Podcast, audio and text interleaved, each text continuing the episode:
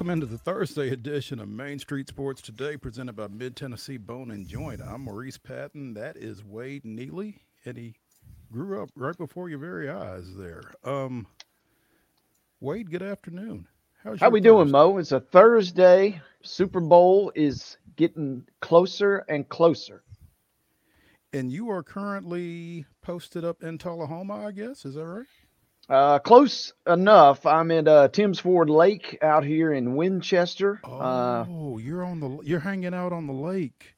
You know, uh, catching a little lake vibes. It looks a little different than uh, your summertime visit. There's not much foliage out here, but uh, we're close to Tullahoma, where Giles County will travel uh, for their final regular season district game and regular season game, for that matter, tonight. Okay. So Wade is coming to you from the Lee Company studio on Tims Ford.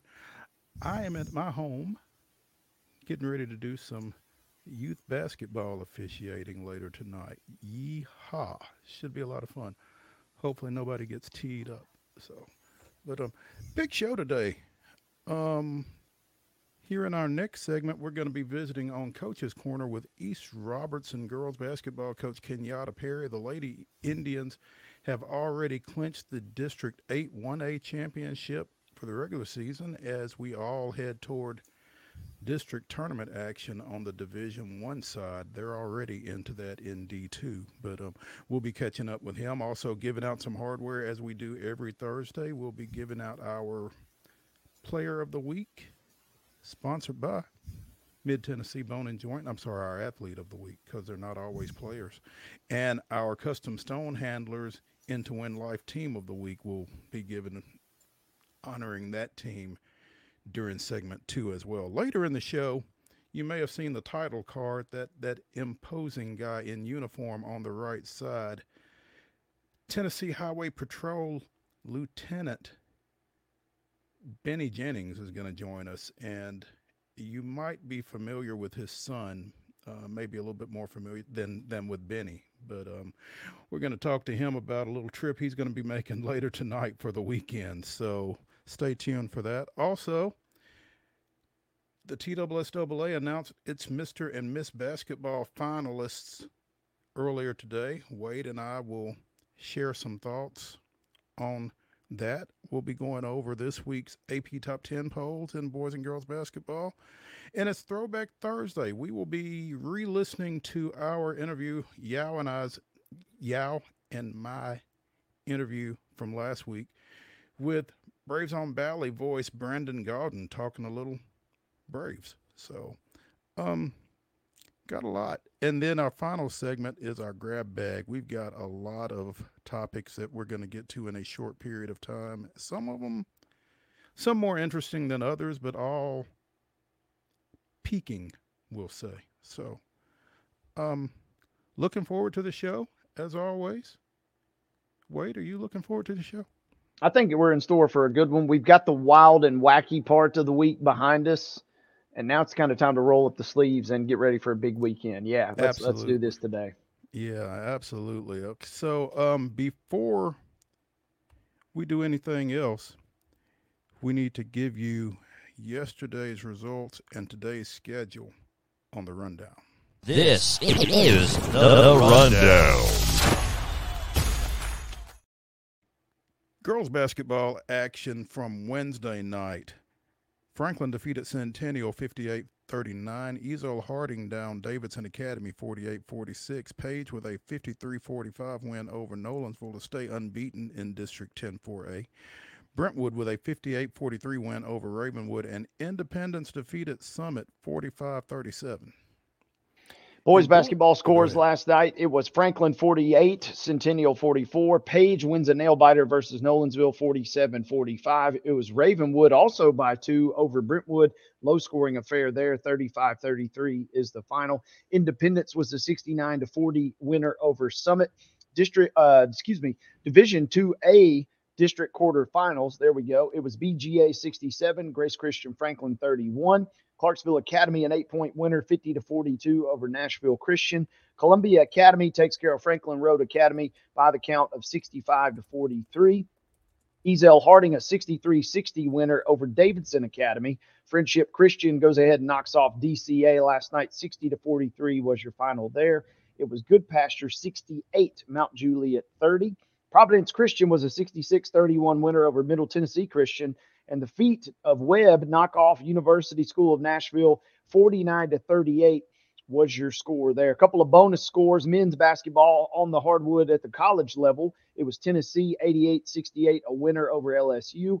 And Belmont knocks off Murray State. Talked about it on the show yesterday. Belmont kind of getting healthy, maybe a, a, chance to get some wins. They got that win 69 64 versus Murray State. In the ladies' side, it was Lipscomb knocking off Jacksonville by the count of 58 52. And it was North Florida 52, Austin Peay 50. Really close one there between those two rivals. Yeah, um, Ja'Kobi Gillespie was back for Belmont last. That helps, night, and that certainly does not hurt, as Joe Sullivan mentioned yesterday when we had him on. Tonight's high school basketball schedule: these are all double headers, all six o'clock starts with the girls. Hendersonville is at Beech, Clarksville North. Clarksville Northeast is at Clarksville Northwest. There we go. Montgomery Central goes to Creekwood. East Robertson Again, we'll be visiting with Kenyatta Perry here in the next segment. His Lady Indians will be taking on White House Heritage, followed by the guys in that one. Smyrna goes to Knowledge Academies. Houston County is at McKenzie. Lawrence County goes to Murfreesboro Central. Loretto is at Richland. Riverdale is at Rockvale. Coffee County goes to Spring Hill. Mount Pleasant is at Summertown. Giles County, as we mentioned, is at Tullahoma. Wade Neely will be Mike's side for that one on PCL, Pulaski Citizen Live. Republic is at Valor Collegiate, and Dickson County is at West Creek. Boys basketball only tonight. It'll be Hillsboro at Antioch at 7:30. Westmoreland will travel to Franklin Classical. That game scheduled for a six o'clock start. And uh, as Mo mentioned a, moment ago, Republic is in action, but taking on a different team. The boys will take on Whites Creek tonight, coming up at 7:30. In the college ranks, Lindsey Wilson will travel to Cumberland for a big Mid South Conference showdown there. These are double headers uh, Virgin Islands. You know, I'd like mm-hmm. to go to school at Virgin Islands. Uh, former NA, uh, uh, burgeoning NAI school just a couple of years ago. They travel to Fisk tonight in Nashville. That game is set for five o'clock. UT Southern is playing its final few home games. They host Faulkner tonight in a doubleheader that begins at 5:30. Cedarville is at Trevecca, and then in uh, men's basketball only tonight, Mo. MTSU is at Liberty. That game will begin at 6 p.m. That can be seen on ESPN Plus. Kennesaw State is at Austin Peay at 7 o'clock. Queens will visit Lipscomb at 7 p.m. TSU travels to Lindenwood. That game is set for 7:30 tonight. On the women's side, Tennessee State is also at Lindenwood. That's a five o'clock start there. Tennessee plays at Alabama. Six o'clock tip there down in Tuscaloosa. Liberty is at the Glass House taking on the, the Lady Raiders of Middle Tennessee State. That's a 6:30 start, and on the SEC network at 8 o'clock, Vanderbilt takes on visiting Louisiana State. In the association, the Bulls will be at FedEx Forum taking on the Grizzlies. That's a 7 o'clock start down in Memphis, and it can be seen apparently on Bally Midwest. So look out for that one. That is your rundown.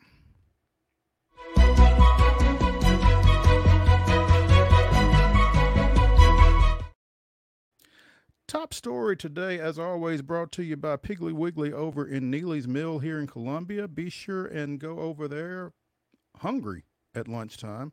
Get your um, delicious daily deli lunch selections. Also, you've got hand cut meat options over there, and everything is is cost plus plus ten percent at the register. So again, Piggly Wiggly, Neely's Mill in Columbia, bringing you our top story, and actually, it's top stories plural right now as the Tennessee Sports Writers Association announced their players of the week for this week. On the men's basketball side, Jordan Sears averaged 29 and a half points in a pair of games for UT Martin this week. Um, a 76 59 win at Eastern Illinois and a 90 79 win at Southern Illinois Edwardsville. For the week, he was 15 of 29 from the floor and 21 of 25 from the line. You'll take that. Um, 34 points against uh, uh, blah blah blah. 34 points against SIUE, 25.6 boards and five assists against Eastern Illinois. So big week for Jordan Sears of UT Martin. On the women's side, Sewanee guard Olivia Falvey had a pair of double doubles, averaging 24 points and 11 boards for Sewanee. 26 and 10 in an 85-80 loss to Millsaps and 22 and 12 in an 81-77 win over Birmingham Southern. So again, congratulations to Jordan Sears of UT Martin and Olivia Falvey of Sewanee, the Tennessee Sports Writers Association's men's and women's basketball players of the week this week. Also, some interesting news here over the last day or so. Um, most of us are somewhat familiar with Hard Knocks, the the NFL look into some team that HBO has done for pretty good while. Made that a pretty pretty successful franchise there. Well, baseball has hooked up with Netflix apparently, and they will be doing a docu series on the Red Sox. So They'll be filming that over the course of this season, and it will air in 2025. Uh, those are apparently the plans for that. So we'll feature footage from spring training to the final pitch of the 2024 season. Wade, if you were going to follow a team from start to finish of a Major League Baseball season, where would the Red Sox rank in terms of your interest? You know, uh, kind of as you and I are a little more in the minutia than than maybe most, I would say maybe they wouldn't be my first choice, but uh, to the layperson or to the casual fan, the just the casual Netflix Netflix scroller, mm. uh, probably a pretty decent little pick. Obviously, a big market, pretty familiar fan base. Um, yeah, but probably me personally, maybe not uh, my top choice, I suppose. I'm kind of surprised that they didn't go, uh, obviously, Yankees or Dodgers. Mm-hmm. And maybe they tried and were turned down. And so Boston maybe became the third choice, I guess, by default there. At least. Uh, Netflix and MLB considered several dip- different options for the show. And they ultimately decided that focusing on one team would be the best way to convey the highs and lows of a 162 game season.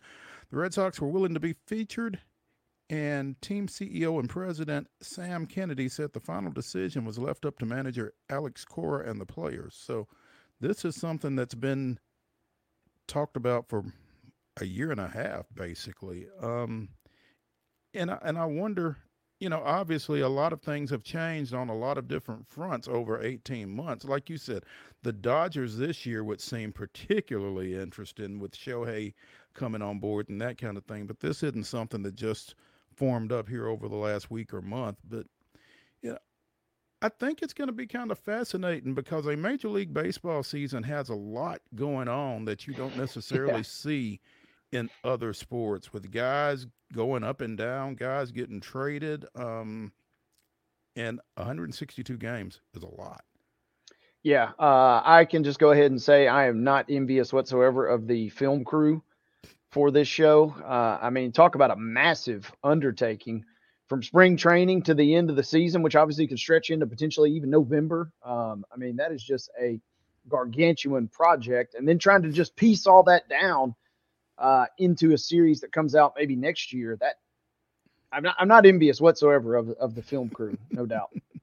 it's definitely not something you can turn as quickly as a hard knocks type situation, but I think it's going to be fascinating. Like I said, for all, for all the reasons, all the twists and turns of a 162 game baseball season, plus, like you said, spring training, plus potentially the postseason. So we will see what that looks like in 2025.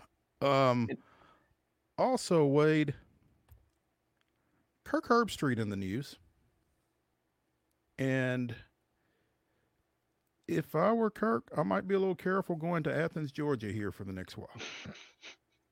Yeah, he uh doesn't seem like he's uh, necessarily going to be the most popular figure in town. It sounds like when he comes, if if and when he comes rolling in between the hedges soon. I, I, feel like he is probably persona non grata down there right about now, um, as a number of outlets, including awfulannouncing.com, is reporting that Herbstreit reached out to the family of five star quarterback Dylan Raiola during his pondering of where he was going to go. Originally, Raiola had committed to Ohio State, later committed to Georgia, finally flipped to Nebraska, which is where he eventually signed in December. But um, as that flip was being reported and and was kind of smoldering, apparently Herbstreit, the famous or infamous ESPN college football figure,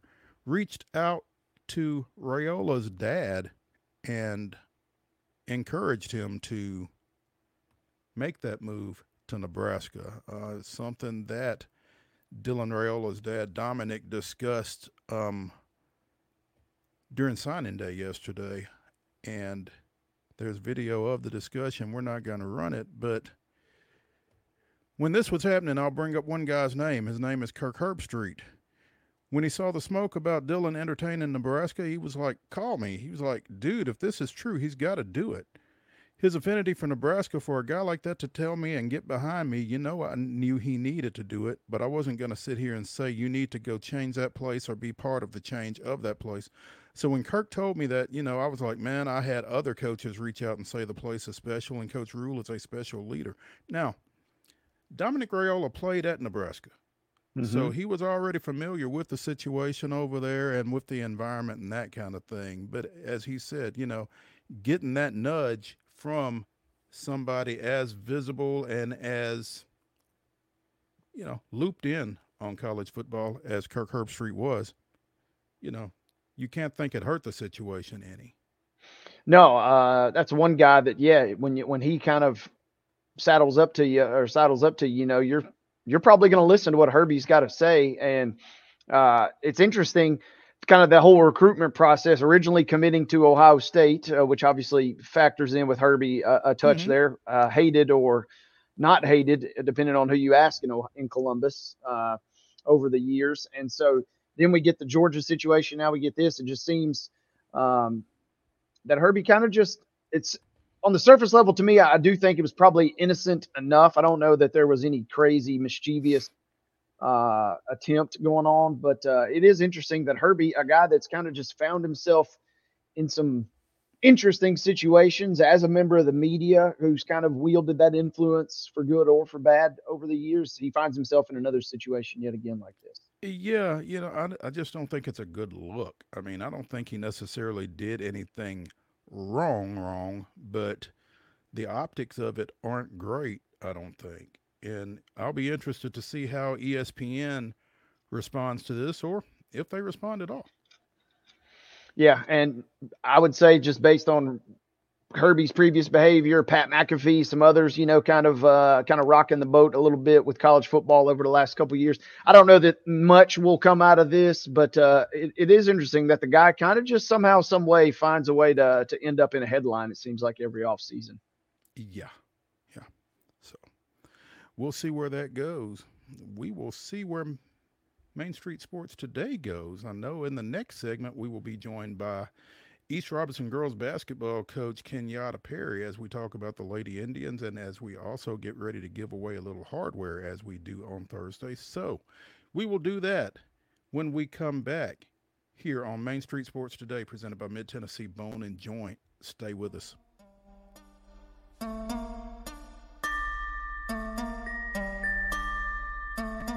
Mid Tennessee Bone and Joint treats your orthopedic injuries and existing conditions. Our trained physicians will get you back in the game faster.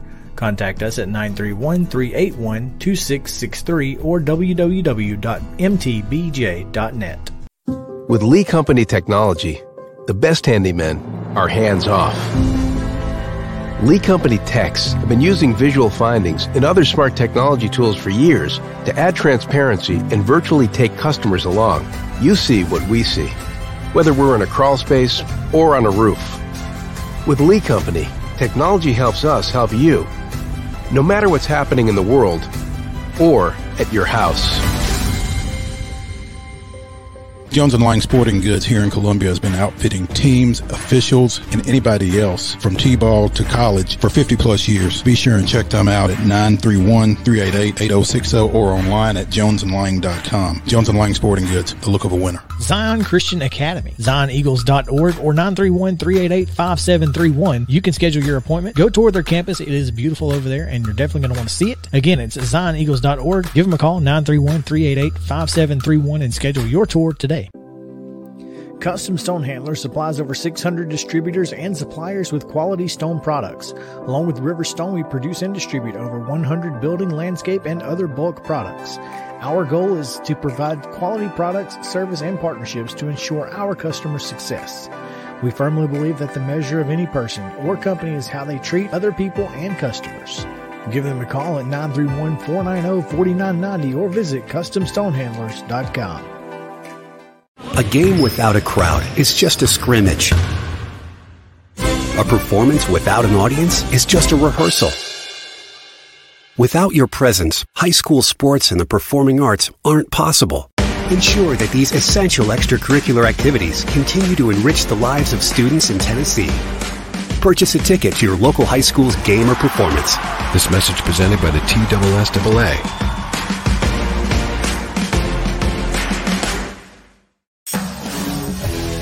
We thrive under the lights. A city of performers. Putting on one heck of a show. Headlining night after night. Welcome to Smashville.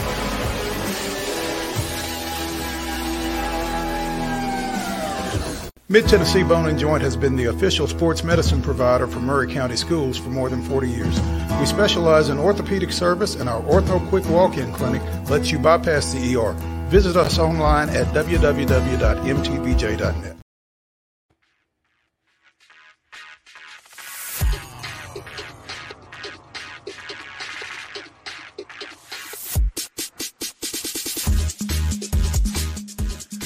Welcome back to the Thursday edition of Main Street Sports Today, presented by Mid Tennessee Bone and Joint, coming to you from the remote Lee Company studios alongside Tims Ford Lake and in Franklin. Wade Neely, Maurice Patton with you, and we are now joined here on Coach's Corner, one of our Thursday features, by 13 year East Robertson girls basketball coach Kenyatta Perry. And um, First, need to thank David Wilson of the Robertson County Connection for helping helping set this interview up. But um, a little a little texting in different directions. Got to admit, Kenyatta and I go a little bit further back than this. I, I remember when he was playing for um, Lipscomb Lipscomb College. Then I guess, huh? Well, it was uh, actually Lipscomb University at that time. It already changed over from the college, so we had started making that transition at that time.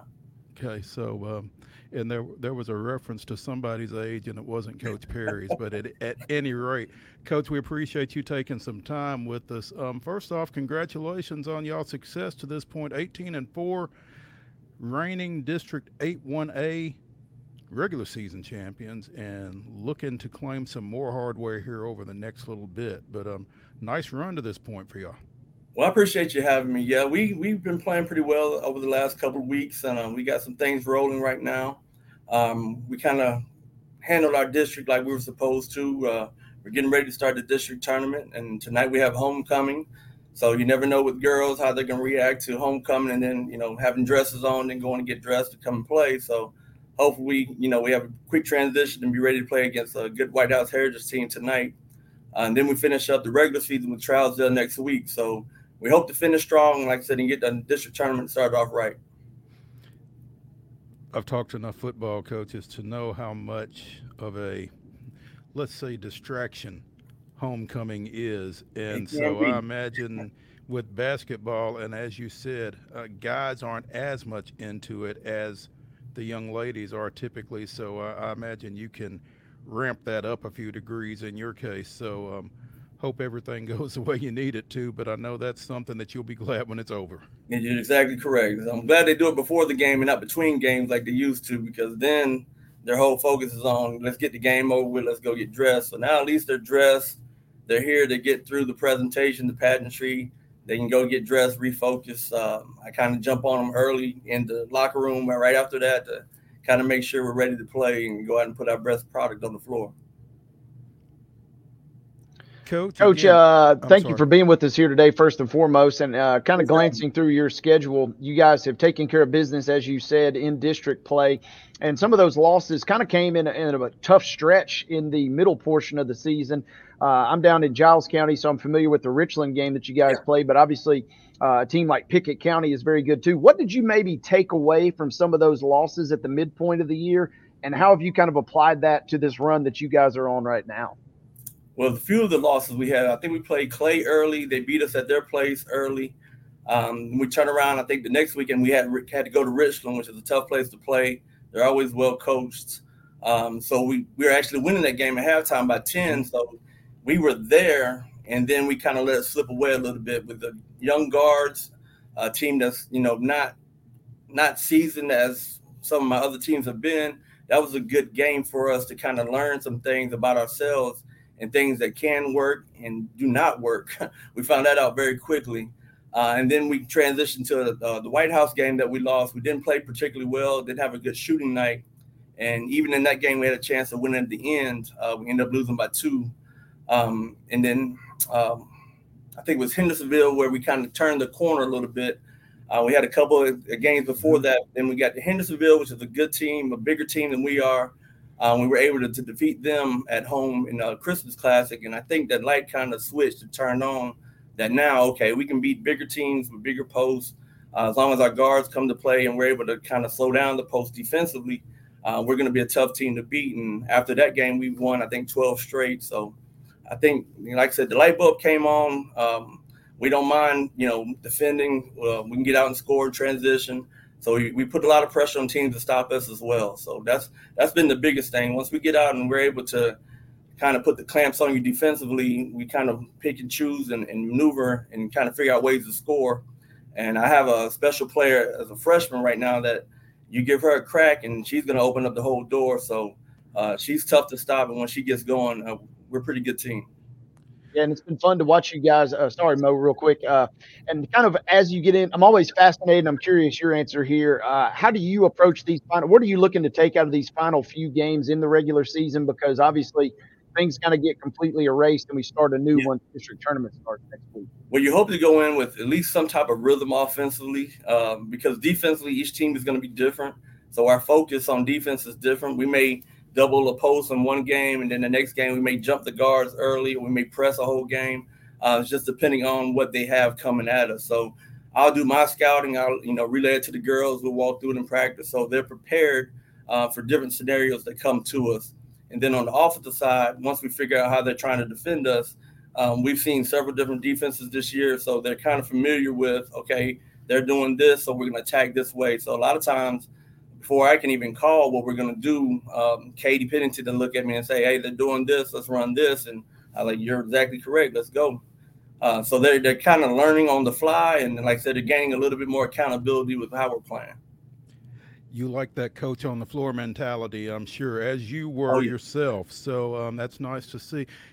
Kenyatta Perry, girls basketball coach at East Robertson, joining us here on Coach's Corner on Main Street Sports today, presented by Mid Tennessee Bone and Joint. The Lady Indians, as we said, 18 and four. And again, coach, looking through your schedule, you've kind of gotten the best of both worlds, I guess, because you've been able to kind of stretch out. Hendersonville's a 4A team, Portland's a, a team that plays at a larger classification than you all. You've gone out and kind of played some really tough 1As as well, and you've been successful. I mean, it's it's one of those things where you either win or you learn, but you've been able to do both, I guess. And what does that say for y'all? Do you feel like?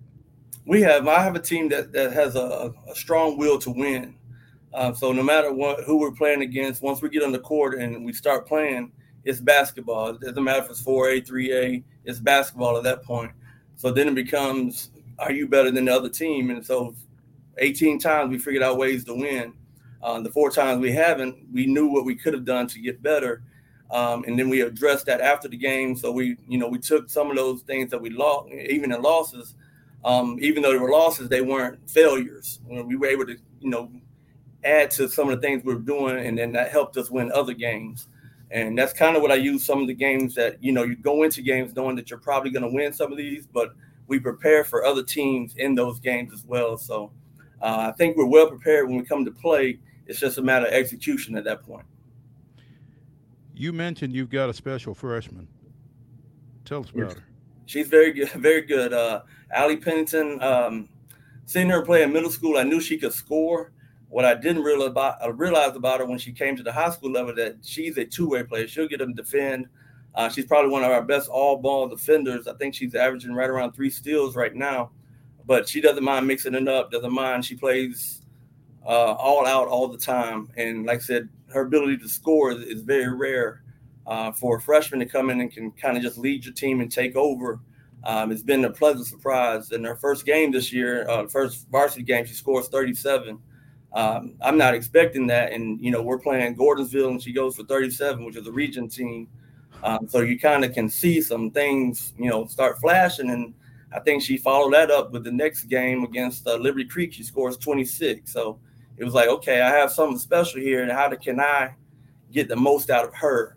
And with her, you don't really have to do a whole lot. She's self motivated. Uh, she comes ready to play. Uh, you really just got to point her in the right direction and say, okay, this is how we're going to want to attack tonight. This is what we're looking for. And then she takes the ball and goes. So uh, she's a very special player. Like I said, the team rallies around her, so they're looking for her, and they're you know they're basically enhancing what she can do on the floor. They help her out quite a bit and um, try not to put too much pressure on her being a freshman um, which I don't think she minds it. She wants to play, she wants to win. And that's part of how the transition of this team from previous team is that will to win. A lot of it comes from her. She hates to lose uh, at anything. So that's a good thing. That's a good quality to have. Coach, I'm fascinated by when something like that takes place, particularly with a freshman, like mm-hmm. you said, 37 points in her varsity debut. I mean, had you seen anything over the summer or in the off season as you led up to this that that made you feel like that might be in there? And and how how does the rest of the team respond to a freshman mm-hmm. in particular coming in and kind of maybe upsetting their apple cart a little bit as far as that goes?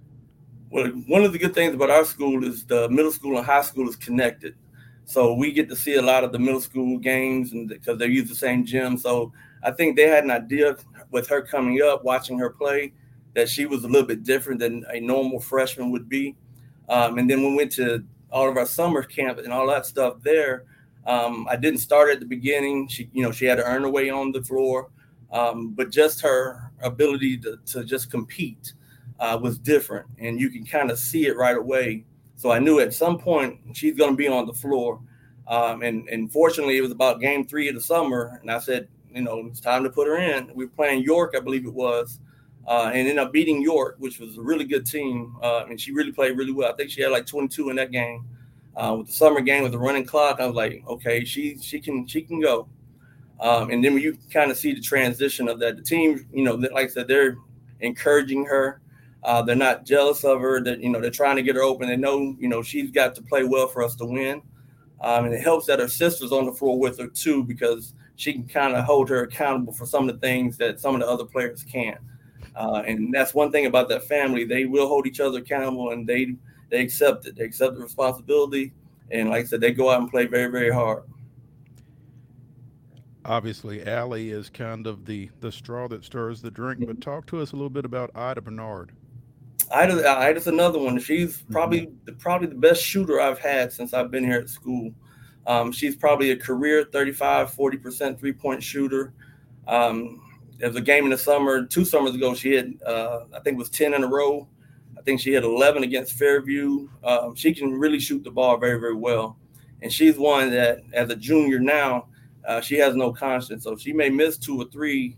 If you, you know, leave her open, she's going to make the next four or five. Um, she's that streaky, that quick shot release, um, and she's one of those girls again that plays hard all the time. You don't have to motivate her to play. She's going to be ready to play. Um, she works hard. She works extra. A lot of times after practice, Ida, Allie, Katie, uh, still be in the gym shooting, working. So it's uh, it's been impressive group to watch and see them grow together this year. Um, I know they had a lot of success at middle school, but to watch them in high school um, have this success, it's, it's been it's been pleasing, very pleasing. Certainly uh, exciting uh, for somebody that's not super familiar with your program to kind of just hear about about, about that uh, kind of unique composition of your team. I guess I'm curious, Coach. Uh, White House Heritage, they come in maybe a, a, little quote unquote down from where they've been the last couple of years, mm-hmm. but uh, uh, maybe don't give us the whole game plan. But how are you going to really kind of attack this team and kind of maybe approach uh, to get a homecoming win tonight? Well, Heritage is a little different uh, for most people because they're only about 10 minutes down the road from us. So we're very familiar with them. Um, and we know they're going to give us their best effort every night uh, that we play them. Uh, but they have two very uh, skilled and talented guards that we really have to watch that can kind of disrupt the game plan if you let them because they're very good with the ball. They try to penetrate and score. Um, and then if you back up, they can shoot it pretty well. Uh, they're a little bit younger in the post and wing area, so we kind of try to take advantage of that a little bit. Um, similar to how we played them the first time, we'll try to speed the game up on them. Um, we'll show them different looks. We have a couple of different zone packages that we use. Um, but for the most part, we'll play man to man. We'll, like I said, put a lot of pressure on the guards to make plays away from the basket. Um, and it kind of force the ball out of their hands. And once it leaves their hands, we don't want them to get it back. So we'll we'll be really heavy on denial tonight. And, and on the flip side of that, like I said, when we get the ball, we want to run. We want to get them in transition, uh, make them have to chase us and get to our guards. Um, and like I said, this is one of those games where they really focused on Allie the last time, and Ida ends up hitting six threes against them. She was six for eight. So you kind of have to pick your poison a little bit um, because if you can't control Allie, then it just opens the floodgates for us. And Ida, at this point, I believe she's at 950 points, so she's 50 points away from a thousand. So she doesn't know it; they don't want her to know, but you know we're all rooting for her to get to that point this year. Coach, I think the cat may be out of the bag. it may be. Can you pick? Kenyatta Perry, girls basketball coach at East Robertson, joining us on Coach's Corner here on Main Street Sports today, presented by Mid Tennessee Bone and Joint. Coach, we appreciate your time. Yes, sir. Go get suited and booted for home for coming home, and um, good luck tonight. I thank you. I appreciate you having me. All right. Thank you, Coach. Hey, before we get out of here, out of this segment, again, want to give away a little hardware. Our Mid Tennessee Bone and Joint Athlete of the Week this week is Mount Pleasant junior Ryan Benderman. In three Tiger victories last week, he averaged 20.7 points and 10.7 rebounds. That's a double double.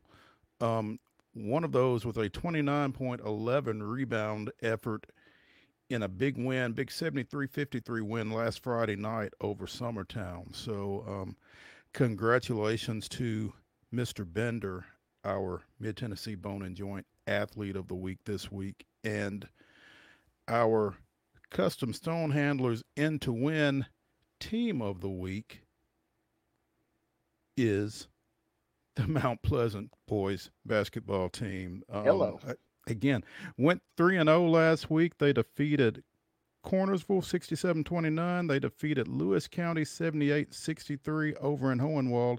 And again, that big 73 53 win at home against Summertown last week. Um, average 73 points a game. Average margin of victory was 24 points in those three wins and have extended their winning streak to six straight games going into tonight's pivotal matchup down at Summertown. A win there gives the Tigers a share of the District 10 2A regular season championship. So we'll be keeping an eye on that one. But again, congratulations to Ryan Benderman and the Mount Pleasant boys basketball team, our MTBJ athlete of the week, and our custom stone handlers team of the week.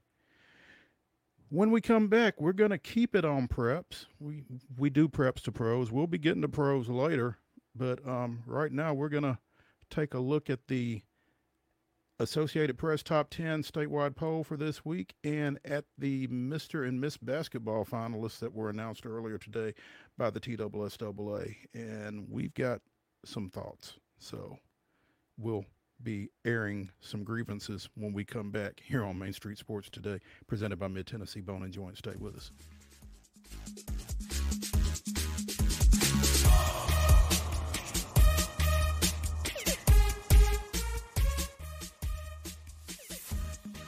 Mid Tennessee Bone and Joint treats your orthopedic injuries and existing conditions. Our trained physicians will get you back in the game faster. Contact us at 931 381 2663 or www.mtbj.net.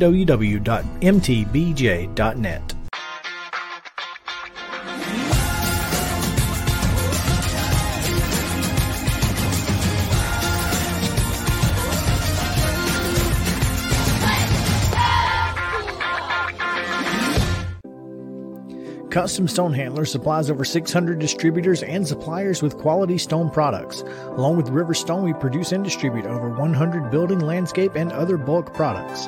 Our goal is to provide quality products, service, and partnerships to ensure our customers' success. We firmly believe that the measure of any person or company is how they treat other people and customers.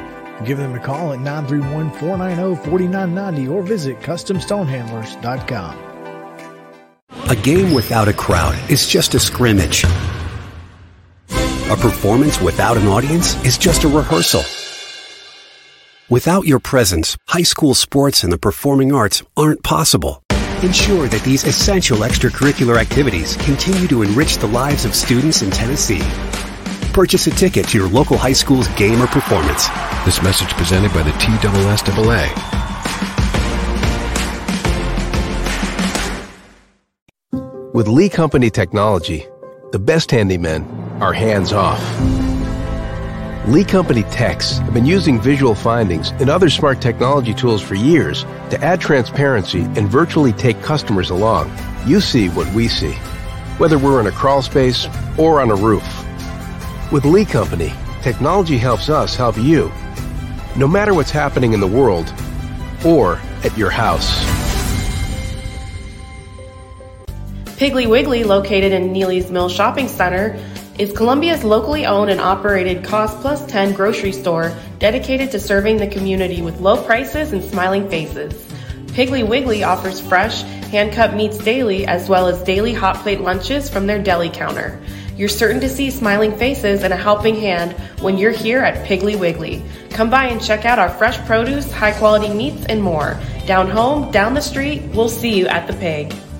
Mid Tennessee Bone and Joint has been the official sports medicine provider for Maury County Schools for more than 40 years. We specialize in orthopedic service, and our Ortho Quick Walk In Clinic lets you bypass the ER. Visit us online at www.mtbj.net.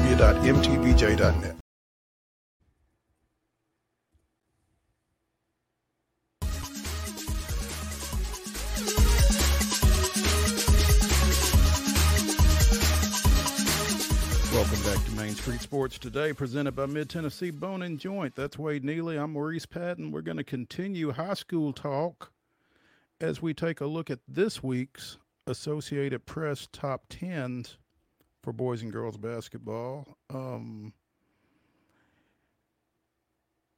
pretty heavy Memphis representation, which I guess kind of makes sense historically speaking.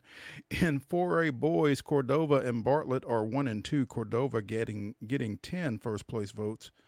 Cookeville getting the other one, sitting at third place. Siegel Powell and Bearden are four, five, six. Uh, Ravenwood seven, Independence eight, Hillsboro nine, Rhea County ten, tied with Franklin. So again, three of those teams out of District 10 4A represented in the top 11 in this case, and it, it continues to be interesting. Ravenwood fell from five to seven following their loss to Independence. The Eagles rose from 10th to 8th, but Ravenwood still ahead of them. And Independence defeated Ravenwood yet again on Tuesday night. So they have swept that regular season series. But I tell you, I don't I don't think any of them puts a whole lot of stock in e- in any of that. The only game that any of them are looking forward to is the next one, Mhm. and they start that district starts quarterfinal action. I think on Thursday, a week from today. And I was at the Independent Summit game last night, and that's all anybody was talking about. We just gotta get a win next Thursday night. Uh, anything else that's happened to this point doesn't matter. And in an eight team district, nobody's assured of anything. So polls are fun. Wins are better. Yeah. yes. Uh, yeah. Throw the polls out once tournament time gets rolling, right? Yeah. So going to be interesting to keep an eye on that. In Class 3A boys, Fulton, Dyer County, Bolivar, and the Wildcats of Lawrence County coming in at number four, along with Fayette Ware. Those two are tied for number four. Um, Munford six, Upperman. Upperman getting one first place vote. They are the number seven team in 3A, followed by Ridgeway, David Crockett, and Chester County. Uh, I tell you what, Mo, that Lawrence County team is a good basketball team. I tell you and what, I've not seen them since Christmas, but I saw them right around Christmas. And the thing that impresses me most about that team is their balance.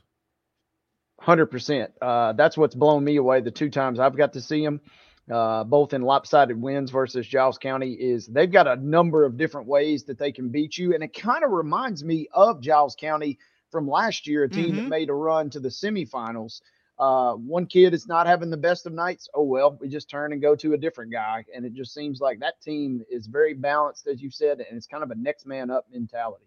Yeah, it's it's going to be interesting to see how they navigate this postseason under um their first year coach down there. So in two A, Douglas out of Memphis is the number one team. Again, 10 first place votes, followed by Gatlinburg Pittman, Tyner out of Chattanooga, Kingston is four. South Greene, Grundy County, Ripley, Camden, and then your two Middle Tennessee entrants, Westmoreland coming in at number nine and Whites Creek at 10 in 2A. And in Class 1A, Harriman with nine first place votes tops the poll, followed by Pickett County, Union City, Santa Fe, which fell from one to four. And obviously, we've we've kind of talked a little bit about their struggles here of late with Alton Slaughter's ankle injury, and they dropped a tough one to Richland last week that I'm sure kind of precipitated that drop from one to four. But four is not bad. Middleton is five, Houston County, Humboldt University School out of Johnson City is eight, South Pittsburg is nine, and Chattanooga Prep is 10. Wade, you've seen that Richland team. They were ranked earlier and fell out, and I'm not sure that they shouldn't be up here. Richland should probably be in the mix, and uh, also got a chance to see Harriman around uh, just around Christmas time, and they are as good as advertised. Uh, former Giles County co- uh, player Shay Shannon has got them rolling, and they've got a Mr. Basketball finalist, which we'll t- uh, touch into in just a minute. But mm-hmm. they look like a team that if you look at the eye test, they don't look like a 1A team. They look like a 3 or 4A team and they're playing like it right now. Yeah, it it kind of it clicked with me a couple of weeks ago. Wait a minute, Harriman's in 1A? Yeah. Yep. Okay. And they they won it all a couple years ago. Uh Coach Shannon's second or third year and they kind of have taken a little bit of a hiatus, but they've been kind of steady climbing toward this season, kind of putting all their chips in the middle, so to speak, this year. Well, We'll see how that goes. In Division Two, Class Two A, Briarcrest is number one, followed by Knoxville Webb. Pope Prep is at three. Baylor and Brentwood Academy are tied for four. MUS receiving votes. And in D2 1A, you've got Silverdale at the top of the poll, despite receiving one less first place vote than First Assembly Christian, which is second. Providence Christian is number three. Battleground Academy is four. Good Goodpasture is five. University School of Jackson is receiving votes. They're sixth.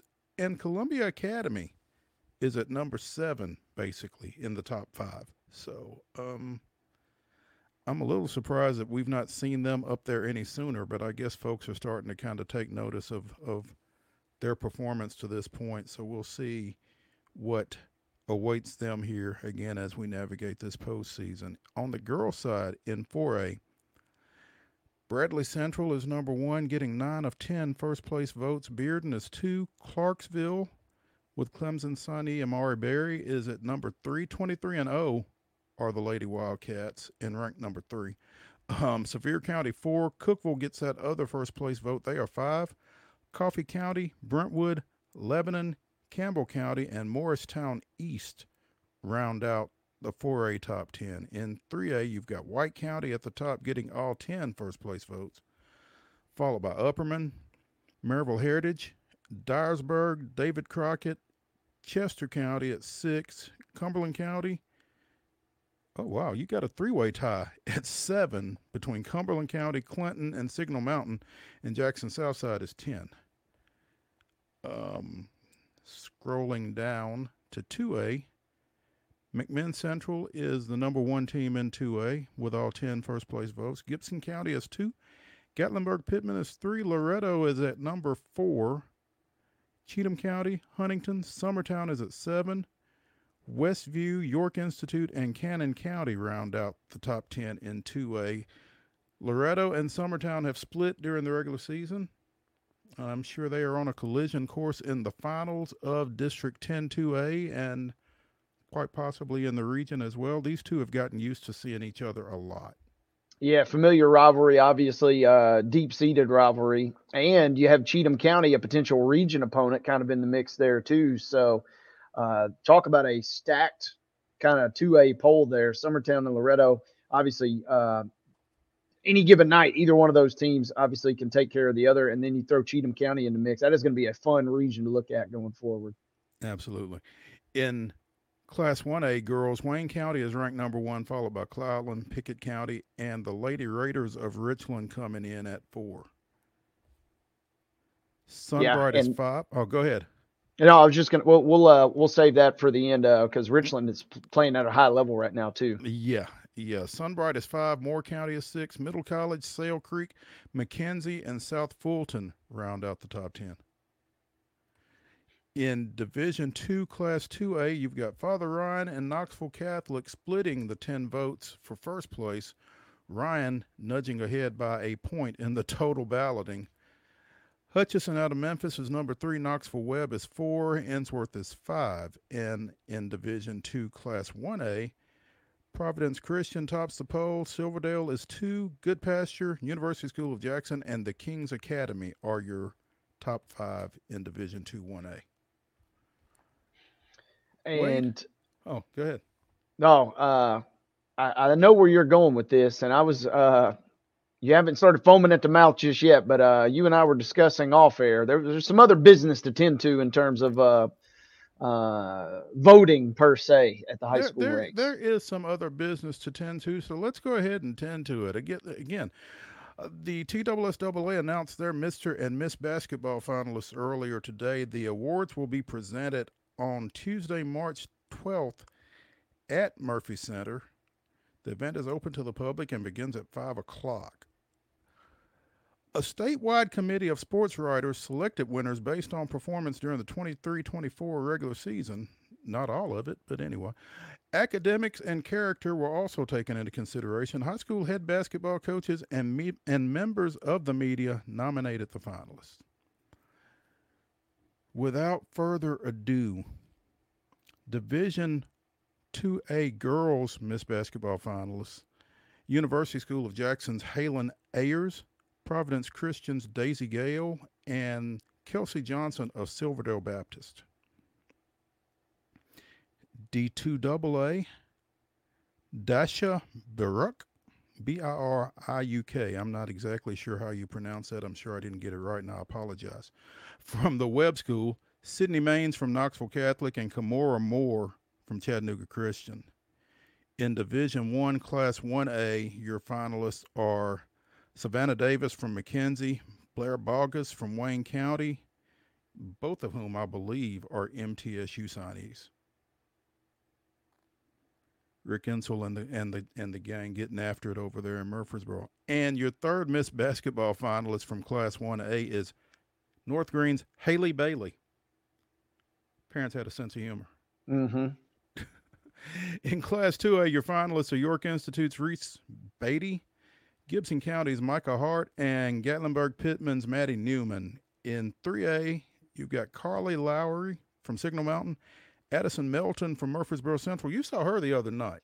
elite player. And I felt bad because I submitted my ballot before I had a chance to see her because of the snow games. And immediately I wish I had my ballot back because she is a fantastic player for Magnet. You hate when that happens. And Celeste Reed from White County. Those are your three Class 3A Miss Basketball finalists. In Class 4A, Natalie Ho- Natalia, I'm sorry, Natalia Hodge from Bearden, Kimora Fields from Bradley Central, and the aforementioned Clemson signee Amari Berry from Clarksville. On the boys' side, in Division 2A, you've got Jaden Jones from Goodpasture, Kavian Jones from Battleground Academy, and Aiden Shaw from Jackson Christian. In Division 2AA, Vanderbilt signee Tyler Tanner from Brentwood Academy, along with Zundra Jackson from Chattanooga Christian and Cooper Haynes from Briarcrest. Class 4A, congrats to Independence's Jet Montgomery. He is one of three finalists, along with Cordova's Emerson Tenner Jr. and William Blount's Caden Wendell. Uh, 3A, your finalists are all from the eastern side of the state. Cade Caps from Stone Memorial, Tyler Lee from Fulton, and Trey Thompson from Greeneville. 2A finalists Javen Carter from Alcoa, Shane Cherry from Austin East, and Ty Glasper from Gatlinburg Pittman. And in Class 1A, your finalists are Wade, you alluded to him earlier Jordan McCullum from Harriman, the Murray State signee, Malachi Brooks from Union City, and Jordan Allen from Hillcrest in Memphis. As you consider, Wade, those 36 finalists, is there anybody missing in your mind? Anybody that just jumped out at you immediately that should have been on there that shouldn't have been? Yeah, uh, and I'm not saying this just because I voted for him, and I'm pretty sure you probably tossed a vote his way, but I really don't know. I haven't seen Jordan Allen play. I got to see Malachi Brooks play last year as a 2A school for Union City. It's kind of unfortunate that they've dropped, in a sense, to 1A because Alton Slaughter, uh, I don't you don't leave off Jordan McCullum by any stretch. He's probably going to be my vote for overall player. That kid is elite, but if there's ever a snub, I don't know how Slaughter is left off this list. I mean, what what's your rationale or what's your metric, I suppose? Because uh, the team has had success, he's putting up just eye popping stats, and that's kind of the point of the award. Some years is just who has the best eye popping stats we've seen at, at times, and his are just off the charts. So the fact that he's not even a finalist is really kind of a head scratcher to me. Um, head scratcher is an understatement. I mean, and and I'm I'm gonna we'll just put this out here. We are based in Columbia. I'm sports editor of Main Street Maury. I mean, I'm a little biased on this. Just because I'm a little biased doesn't make me wrong. Santa Fe was the number one team in the Associated Press poll for about a month. Alton Slaughter is the best player on arguably the best team in Class 1A. It's not like he was just going out and getting his points for a 4 and 20 team. This has been a successful team. He's averaging he was averaging 35 points a game before he got hurt. Um so you're telling me that the best player on what most people thought was the best team in the classification isn't worthy of a top three finish in the Mr. Basketball voting. I struggle to understand that. I'm with you, man. Uh, this, like I said, depending on he fits both metrics, right? Uh, we've seen players that had lesser stat lines, but, but because they were the best player on the best team, get nominated. So he fits that criteria. But then we've also seen players over the years where they just put up freakish numbers, 35 plus, maybe even close to 40 plus on bad teams, and they get nominated. He fits both of those bills. He's putting up 35 plus on a good team. Yeah, putting up 35 plus on the top ranked team in the state and is not even on the final three. And like I said, I haven't seen Allen. I saw Brooks last year. Presumably he's gotten better. Um, McCullum is a shoe in, in my opinion, but you're telling me one of those two slots can't go to Slaughter. Man, that is that is a tough sell for me. I wonder if the fact that he's an underclassman played a role because sometimes you get caught up in that, well, we can get him next year. He may not be averaging 35 points a game next year. You never know. No, I mean, and, that, we, and, we, and, and we saw that evolve with the Heisman Trophy. I mean, when you've got people that deserve to be honored, you shouldn't wait. And I, I don't know what the rationale is. And you know, I'm I'm kind of contradicting myself here a little bit because I picked plenty of all area teams and that kind of thing. And whenever somebody comes to you complaining about somebody getting left off, then my question is, well, who do you want to take off for them? I have no idea. But I have a tough time thinking that the best player on arguably the best team isn't on there. That's, you know, convince me why that's not the case. And another uh, crucial thing, you know, you're based out of Maury County. We've seen some really good kids at Giles County and Richland over the years. I'm not necessarily shocked that they have not made it on Mr. Football or Mr. Basketball ballots just because of the the media presence and the market presence.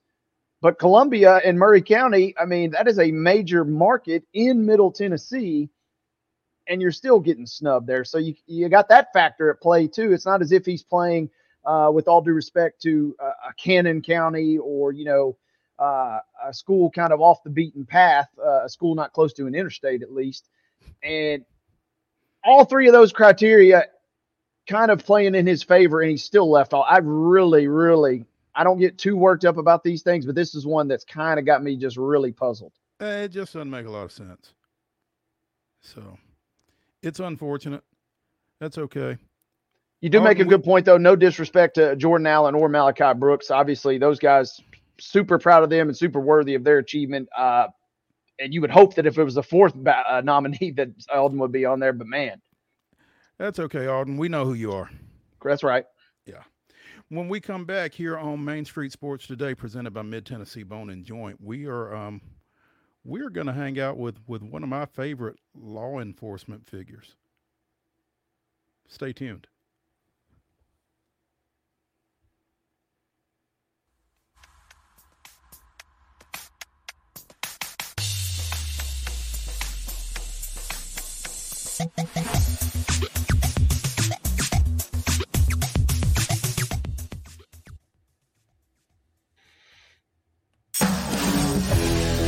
thrive under the lights. A city of performers. Putting on one heck of a show. Headlining night after night. Welcome to Smashville.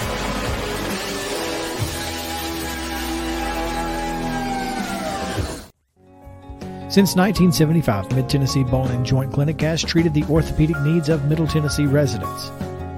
The trained physicians provide surgical options and minimally invasive options to treat all orthopedic needs. The walk in clinic, OrthoQuick, helps you bypass the ER while treating sports injuries and acute needs Monday through Saturday. Visit MTBJ online at mtbj.net or on social media at Mid Tennessee Bone Joint Clinic. Since 1975, Mid Tennessee Bone. This is Chris Yao with Main Street Sports Today. Every show, Mo Patton and I welcome friends from all across the sports landscape, from high school coaches and reporters to national, college, and pro sports personalities. You never know who might stop by for a chat. AP Tennessee Sports Editor, three-time Tennessee Sports Writer of the Year 2020 TSWA Hall of Famer. She covers the Titans, the Predators, the Grizzlies, college football, and hoops. Please make welcome Teresa Walker. Former University of Tennessee, former Team USA Olympian, ex Cy Young Award winner, R.A. Dickey. R.A., did I miss anything? Man, that was sweet. yeah, I need to listen to that before I go to bed every night. That was nice. Has five sports Emmys. That's not bad for the other guy in Wham, Ryan McGee. other guy in Wham married the best looking girl, Bananarama. So other guy in Wham had a pretty good life. From preps to pros, we're taking on the sports topics you care about. Tune in across Main Street Media social platforms at 2 p.m. p.m. or on demand on your podcast distribution platform of choice.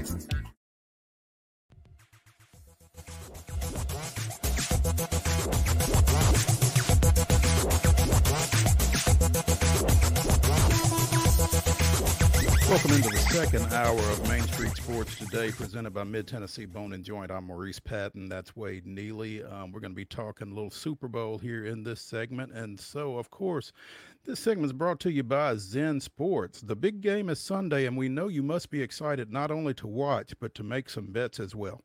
And if you like to bet props, head over to Zen Sports, where they are offering a ton of special prop bets exclusively for the game Sunday. Player props, game props, team props, you name it, they've got it. And Zen Sports is running a special promotion. If you make any five prop bets on the football game of at least $25 or more before kickoff, you will earn a $10 no danger wager the following Monday.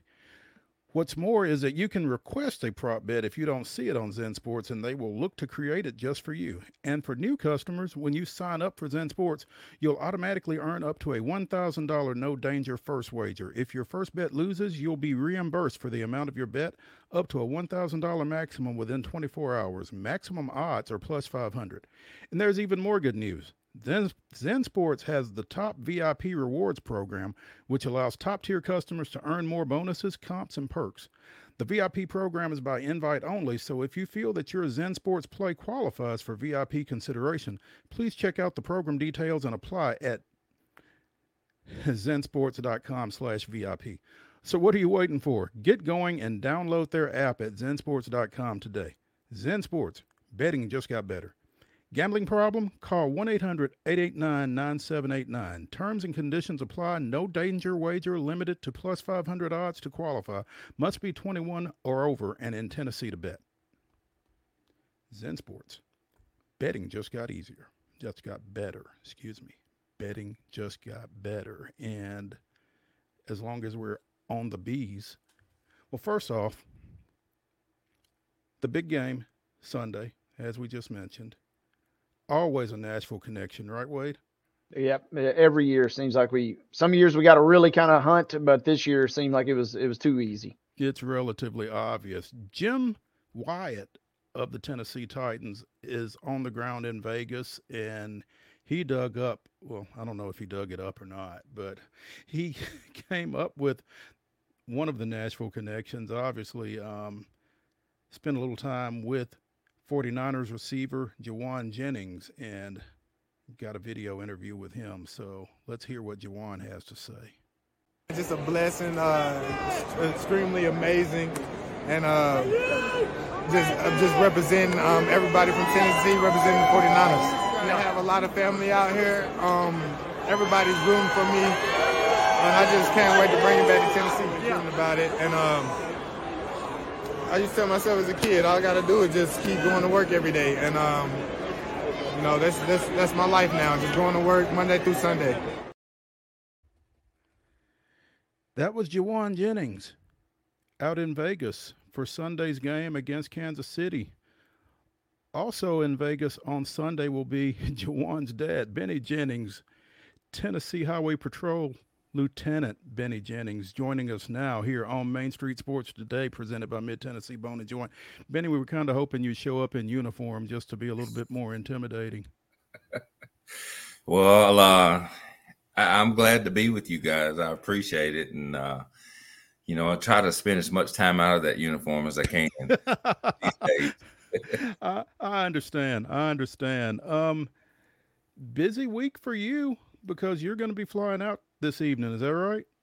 That's correct. It's been a, a busy week at work trying to wrap things up and uh, uh, get ready for this weekend. So I, I, still got a lot to do this evening and uh, in the next few hours before we get out of here. But uh, but yeah, been a busy week. Looking forward to it though. Oh, I bet you are. I bet you are. And um, you know, we talk about Jauan playing in the Super Bowl, but you know, this is one of those apple didn't fall far from the tree kind of thing. Benny is a 2009 University of North Alabama Hall of Fame inductee, so we kind of know a little bit about where Jauan got his talent from. So, you know, just just want to just just want to get that out there. You you had a little game too, right? Well, that's what they say, I guess. you know, I, I, have to be humble about it. Uh, you know, it's just football and basketball. All sports really just came natural to me. And uh, as a kid growing up in Lincoln County, uh, it was just something to do for us back then. But then, you know, it turned serious. Serious. Having had the career that you had, does that make what you're watching your son do even more special? You know, I don't think um, necessarily having the career I had makes it special. I think it just being a parent is what makes it special. You know, uh, we all of our kids have, have excelled in sports and in the classroom, so that's just a special thing to us, and uh, that's something we strive for for one from day one. Benny, as you go into this week, uh, so much obviously of the hoopla, the Super Bowl gets talked about with the players, and I guess I'm just curious for you as a father of somebody competing in such a on such a stage, uh, kind of how have your emotions been this week, and uh, just walk us through that process uh, as you get ready to leave tonight. Oh man, these last three weeks, uh, my emotions been all over the place. just happy for him and uh, just ecstatic that he gets this opportunity to showcase his talents on the world stage because you know uh, during the regular season you know it's it's seen all over the world but this is the super bowl so that changes things. Um, so we're just um, sometimes we're just at a loss for words you know even even to just make it to this game. This this is just out of this world for us for us and our whole family yeah, kind of looking back on the 49ers postseason run just the last couple of weeks, uh, I kind of wish we had a camera uh, on you during those games because they've been through uh, some crazy a uh, couple of games there with Green Bay and then Detroit, obviously. Uh, yeah. Uh, the last game, the Detroit game, you know, I, I was never not nervous at one point in the game. Um, I always thought they would, they had a great team and that they could come back and win. And just so happened they did now the Green Bay game, oh, it drained me. I I think I paced the, the the stadium while during the whole game. And and as a matter of fact, after that game, uh, my wife and I we got back to the hotel, and she said, "Do you want to go get something to eat?" And I'm like, "No, I got to go to bed." I was so emotionally drained that Green Bay game because it was a it was a game they were supposed to win, but I got nervous after they beat uh, Green Bay beat Dallas, and I thought, oh man, this is going to be uh, tougher than it's supposed to be. I'm, I'm, I'm, I'm, I was wondering if you were going to mention Dallas at all in this conversation because prior to Jauan going out to the West Coast, our guest was one of the biggest Dallas Cowboy fans you would meet. Oh um, my hmm. gosh! And those those allegiances have have been tested to say the least here over the last few years. Man, they have been tested. I, you know, I was I I grew up a Dallas fan. Uh, even when I spent a little time as a free agent in uh, Tampa, signed with them out of college, and then uh, I was still rooting for Dallas while I was there. You know, but uh, you know, and even the night he got drafted, all I could think about, all I could think about, or picture was seeing Dwight Clark catching that pass in the end zone to beat Dallas that year. But uh, it's it's been a great game as uh, all these years, uh, 49ers and Dallas, um, and it made it a lot more special this year. And um, especially when they played them, uh, those were some great, some good games and the great times. How many games have you made this year? Oh, I've How lost. many games have you missed this year? How's that? Yeah, I, I, I think we've made eight games this year, okay. and that's a lot. You know, um, being here in Nashville, uh, that's a lot of flying. So we've racked up quite a few miles. You know, this year, but it's all been fun. We're tired though. so you'll be glad when the season's over with too, huh? Yes, I'm glad this is the last game, and and uh, what a what a game it is. It's going to be. you know he's he's had a great year, Benny, and and starting to really kind of come into his own here in his third full professional season. They've got a nickname for him out there now, Third and Jauan. He only had one catch against the Packers. I mean, I'm, I'm sorry, against Detroit, but it was a third down conversion. Right. They, for somebody whose numbers aren't necessarily prolific, he holds a pretty prolific role in that offense. It seems like. Yes, he does, and and he embellishes that. You know, he just uh, he's one of those guys that uh, he knows his role, and he's going to do it the best of, to the best of his ability. Uh, he's one of those guys that plays until the, he hears the whistle. Sometimes he, sometimes he may not hear the whistle, but he plays till he hears the whistle. Uh, but he's always been like that as a kid, and um, you know they're so loaded on the offense out there, and for him to go in there, I, in his mind, he's the number one receiver. But you know, and they may not see that. So, but the great thing for them is they got a number three receiver that acts like a number one. So, you know, and that's the mindset that he has. Yeah, it seems like he's um, flourishing uh, this year as we get into uh, what should be a fantastic game on Sunday. And I guess another question, kind of for you as a parent in this game, Benny. Uh, has your routine? I know the parents probably have a routine just like the players do, uh, leading up or superstitions leading up to the game. Have you changed anything during the postseason? And how has your contact uh, with Jauan kind of been this week leading up to such a big stage? Uh, routine has not changed. Uh, uh, it, it's pretty much been the same. Uh, so we're we're going to keep it the same as as far as what I wear. Wear a pair of jeans and his jersey and a pair of Jordans. I got I got a new pair of Jordans, so I wear those, and uh, that's it for me. So it's going to be fun as that. Uh, I've talked to him two or three times this week. He's he's in a good mindset, which he he always is, and um, um, can't wait to get out there and hopefully uh, we'll we'll get to see him tomorrow. Spend a little time with him before, and mm-hmm. then uh, most definitely we'll get to see him after the game, win or lose. It's awesome. Um, THP Lieutenant Benny Jennings of the Tennessee Highway Patrol joining us here on Main Street Sports today as we talk a little Super Bowl. Yeah, what are your thoughts about the game, Benny? I mean, obviously, uh, Kansas City, the the defending Super Bowl champ, they had their struggles mid-season, but they seem to have kind of come out of those. Obviously, it's going to be a great ball game, but but how do you feel like this goes? I'm sure you're picking San Francisco, but you know, from a football standpoint, what are your thoughts? Well, from a football standpoint, I, I really think uh, you've got, and you always say never bet against Patrick Mahomes, um, one of the best quarterbacks I've ever had the privilege to see play. Um, he's just so good. Now he doesn't have quite the weapons he's had in the past, but uh, one thing I've noticed about uh, Kansas City is that their defense has really come on in these in the playoffs, and their the defensive line is is uh, really good. They're really performing well, and no matter whether you pro- playing pop, pop Warner football or you playing professional football, games are won on the offense and defensive lines. So that's that's going to be a key there.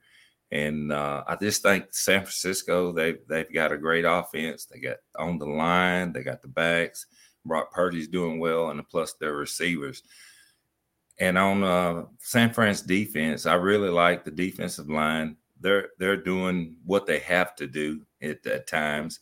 But I think the strong point on the 49ers is uh, will be the defensive backs uh, on that defense. So I think it's going to be a real good game. Uh, of course, I am pulling for San Fran. Um, I will say this I'm not nervous this week. I don't feel like I felt the Green Bay game. Mm-mm. That that could be trouble. Never nervous Benny right here.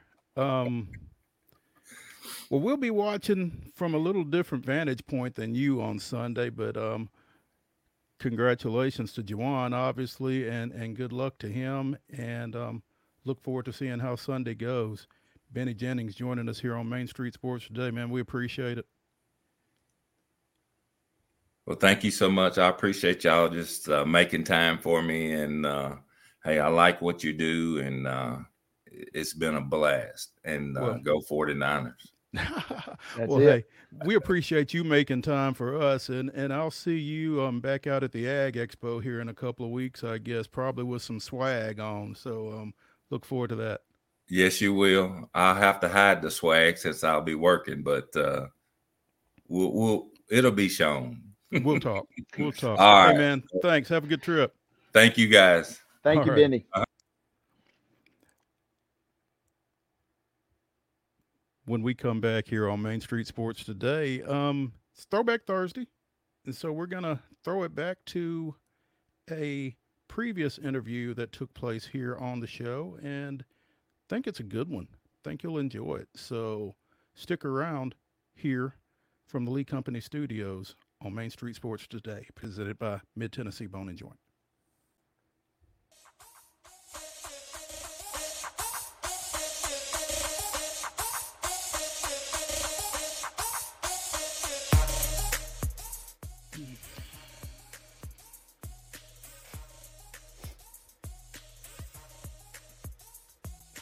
Mid Tennessee Bone and Joint treats your orthopedic injuries and existing conditions. Our trained physicians will get you back in the game faster. Contact us at 931 381 2663 or www.mtbj.net.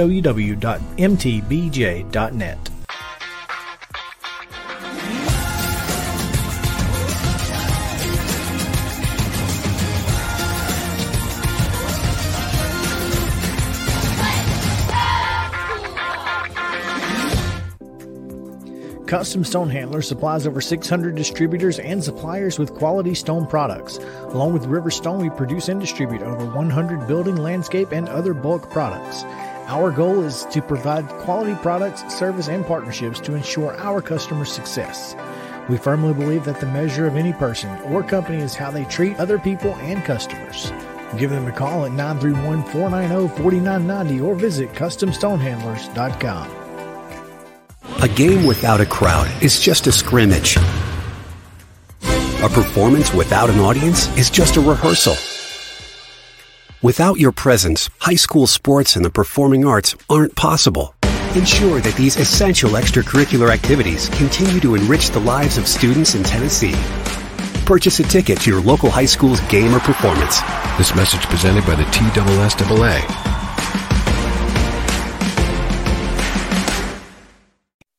With Lee Company technology, the best handymen are hands off. Lee Company techs have been using visual findings and other smart technology tools for years to add transparency and virtually take customers along. You see what we see, whether we're in a crawl space or on a roof.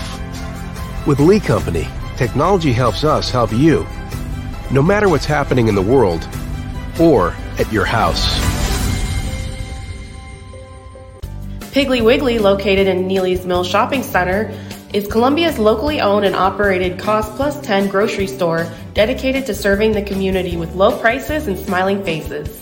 Piggly Wiggly offers fresh, hand cut meats daily as well as daily hot plate lunches from their deli counter. You're certain to see smiling faces and a helping hand when you're here at Piggly Wiggly. Come by and check out our fresh produce, high quality meats, and more. Down home, down the street, we'll see you at the pig. Mid Tennessee Bone and Joint has been the official sports medicine provider for Maury County Schools for more than 40 years. We specialize in orthopedic service, and our Ortho Quick Walk In Clinic lets you bypass the ER. Visit us online at www.mtbj.net.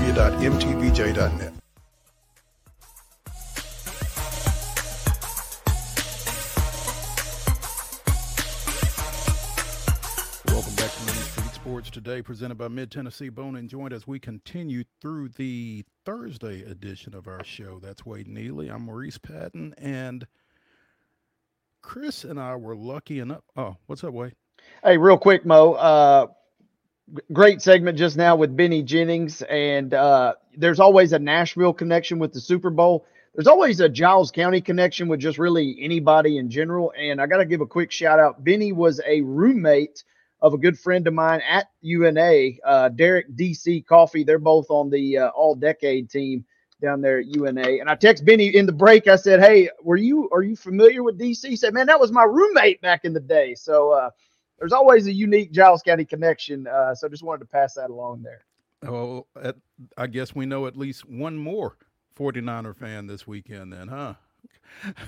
That's wild.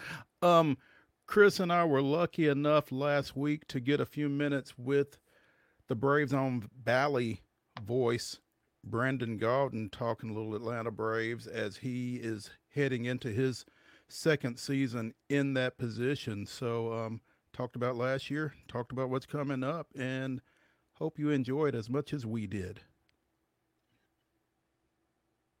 Brandon Gaudin, the Atlanta Braves television play-by-play announcer for Bally Sports South, joining us here on Main Street Sports today. Brandon, first off, congratulations. Thank you, guys. I really appreciate the kind introduction and appreciate you having me on. Uh, we appreciate you coming on. Uh, um, introduce you obviously as Braves play-by-play announcer because that's where we see your work the most. But as Chris pointed out earlier, you are also the voice of Madden, and and I imagine there's a good faction of folks that know you better from that than this. And thankfully there they don't have to see my face. You know during a braves telecast you're subjected to at least 30 seconds of seeing this face at the beginning of every broadcast. But madden is voice only. So yeah but i've been i've been doing that since 2017 charles davis of cbs is the analyst and we've been having a blast with it for the last seven years but getting this job last season with the braves on Bally was was my dream job because this is the team that i grew up following and rooting for and so it's an honor and a privilege to be able to sit in that chair every night. Well, between that and getting to hang out with CD on a regular basis, things probably don't get a whole lot better. But you also do some Big Ten basketball. Yes, I'm in the middle of basketball season right now. Most of what I do is Big Ten, some Big East. It's whatever rights Fox has. So Fox doesn't have any ACC or SEC.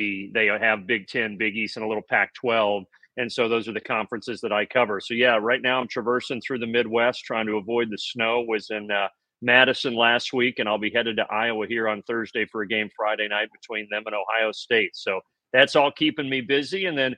Before you know it, we'll blink and we'll be headed down to North Port in March to cover the last few telecasts there before the Braves kick things off uh, March 28th in Philly.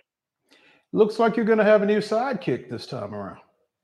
Yeah, I'm excited. I mean, look, Jeff Francoeur, who's been the lead analyst the last few years and with me last year, is tremendous. Everybody knows and loves Jeff. Not only incredibly gifted on air, but just fun, engaging, just a great guy to be around. We're both the same age, born a couple weeks apart. So we just had a lot in common and we had a blast. But Jeff has four young kids, and Jeff wants to be around those kids. He has the financial flexibility to be able to do that because of his days playing Major League Baseball. And so I'm happy for him. He's taken a step back. He's still going to be doing about 25 to 30 games. So people will st- still see quite a bit of Jeff Francoeur on the Braves telecast. But being the lead analyst now is CJ Nitkowski, longtime major league reliever who, for the last seven seasons, was the lead analyst for the Texas Rangers, who obviously just won the World Series. Uh, but this was a job CJ had his eye on because he and his wife and their family have lived in Atlanta for the better part of two decades. So he was having to do those Rangers telecasts while traveling all over the country. Every game was a road game for him. Now, half of his games are home games. Uh, he's a tremendous on air talent. I've gotten to know him, and he's a wonderful person, and I cannot wait to work with him.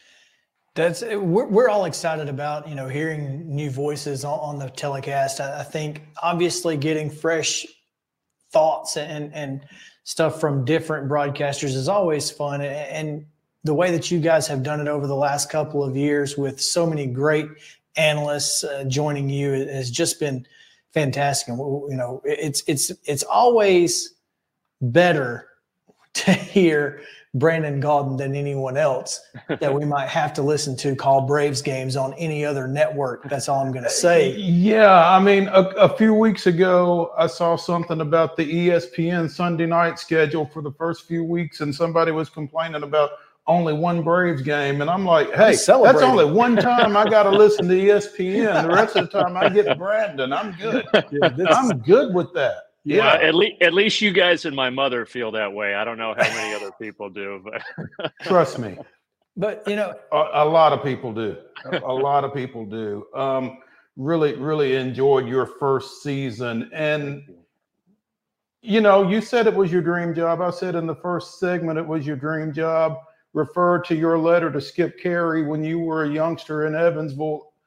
Relative to that, I mean, they say don't meet your heroes, but how did this first year live up to your expectations? Yeah, it lived up to it, and it it even was exceeded some. I when I took the job, I knew because of all the things that we've discussed and my history with the Braves as a fan and how passionate I was about broadcasting and Braves baseball. Even if the Braves had only won 30 games, I still would have really enjoyed last season. The fact that they won 104 and set every record known to man offensively was the icing on the cake. Now, look, obviously, we know the season did not end as I wanted, as you guys wanted, as anybody in a Braves uniform or anybody cheering on the Braves wanted. We get that. And we didn't broadcast the postseason, so I was enduring those painful losses as a fan, just like everybody else. But for me, the regular season and how, just how great I think the guys were in the clubhouse, on the bus, on the plane, in the hotel uh, what you see and what you hear about is kind of what you get. There really is a solid clubhouse core and a group of guys that love to play baseball, but also love each other, and a tremendous group of leaders and men. And so when you you, you factor that with the wins and everything else going on, it just made for a magical season. And then you look at how the Braves have really most of these guys, especially the position players, locked up in long-term deals. I mean, this this is a team and a franchise that is built not just to win in 2023 and 2024, but 25, 26, 27, and for years to come. So I, I think it, it's look, it's hard to be objective. Obviously, now I'm biased, but it's hard if to look objectively at Major League Baseball and say that the Braves aren't right now the the team that is built the best to win in the next five years. And so it makes it a very exciting place to call work and, and to broadcast these games. Well, you know, even last uh, over the weekend when Spencer Strider said, "Look, it's World Series or bust for this team," mm-hmm. and and I feel like that's the attitude that this team has to have. And you know, when you're around these guys on, on a daily basis, do you? I mean, do you get that feeling that they really put? Not only do they put that pressure, but they, I mean, they carry that pressure and obviously perform under it. Yeah, and I think Spencer Strider is exactly right. I don't think anybody in that clubhouse would run from that. Some people might scoff at that and say, "Oh, it's an unfair expectation." And to ask a team to win a World Series every year, of course, that's an unfair expectation. but but when you look at what the Braves have, you say, "Look, this ha- this is the team that has the best chance to get it done because it has the best roster, top to bottom." Those players know that you can't run from that. You either are a competitor and you embrace it and you go after it, or you hide in a hole. And these are guys that are going to embrace it and go after it. And I respected Alex Anthopoulos, who's at the top of the food chain, even though he doesn't play, but he sets that tone. I mean, he has said several times since the end of last season that, yeah, that postseason finish wasn't good enough. 104 wins was great, but we expect to win in the postseason. And he knows that. And some people wanted a top end starting pitcher. Most of Braves country did in the offseason and we'll see what Chris Sale can bring to the table. He's kind of the new man in the starting rotation who at one point in time was one of the best pitchers in the game. I mean, he made seven straight All-Star games and he was all seven of those years I believe he finished in the top 6 in the Cy Young voting, which is just absolutely insane consistency. Now, the naysayer would look at that and say, "Yes, but since 2020 he's had injuries and he has. And so his time in Boston ended on a sour note but he's still 34, and Charlie Morton's still pitching well at 40. So hopefully, Chris Sale can stay healthy this year and provide the Braves another starting pitcher to help once they get late in the season into September and then into October in the postseason. It's hard to believe that Chris Sale is only 34 years old, for one thing, because it feels like he's been around forever. But um, Brandon Gaudin, Atlanta Braves play, television play-by-play announcer, for Bally Sports, joining us here on Main Street Sports today, presented by Mid Tennessee Bone and Joint. Brandon, arguably the biggest regular season game of the year last year, you didn't get the call. but I enjoyed it. I was going to uh, say, how, how do you how do where, you watch that? Where were were you at home? Where where right, were you? With- right behind you, yeah, in the, on this couch back here, watching on my television. Um, I, you know, a lot of people have asked me about that game because it was against the Mets. It was, as you said, probably the most exciting finish last year. There were several walk-offs, but that Ozzie Albies homer in front of a packed crowd to beat nobody else other than the Mets uh, in a dramatic back and forth affair was just it was scintillating. It was awesome.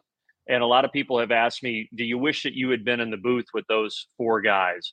Well, sure, that would have been great, but I truly mean it when I say that I sat on that couch and I loved every minute of that broadcast because I took myself back to being an eight, nine, 10 year old mm-hmm. kid.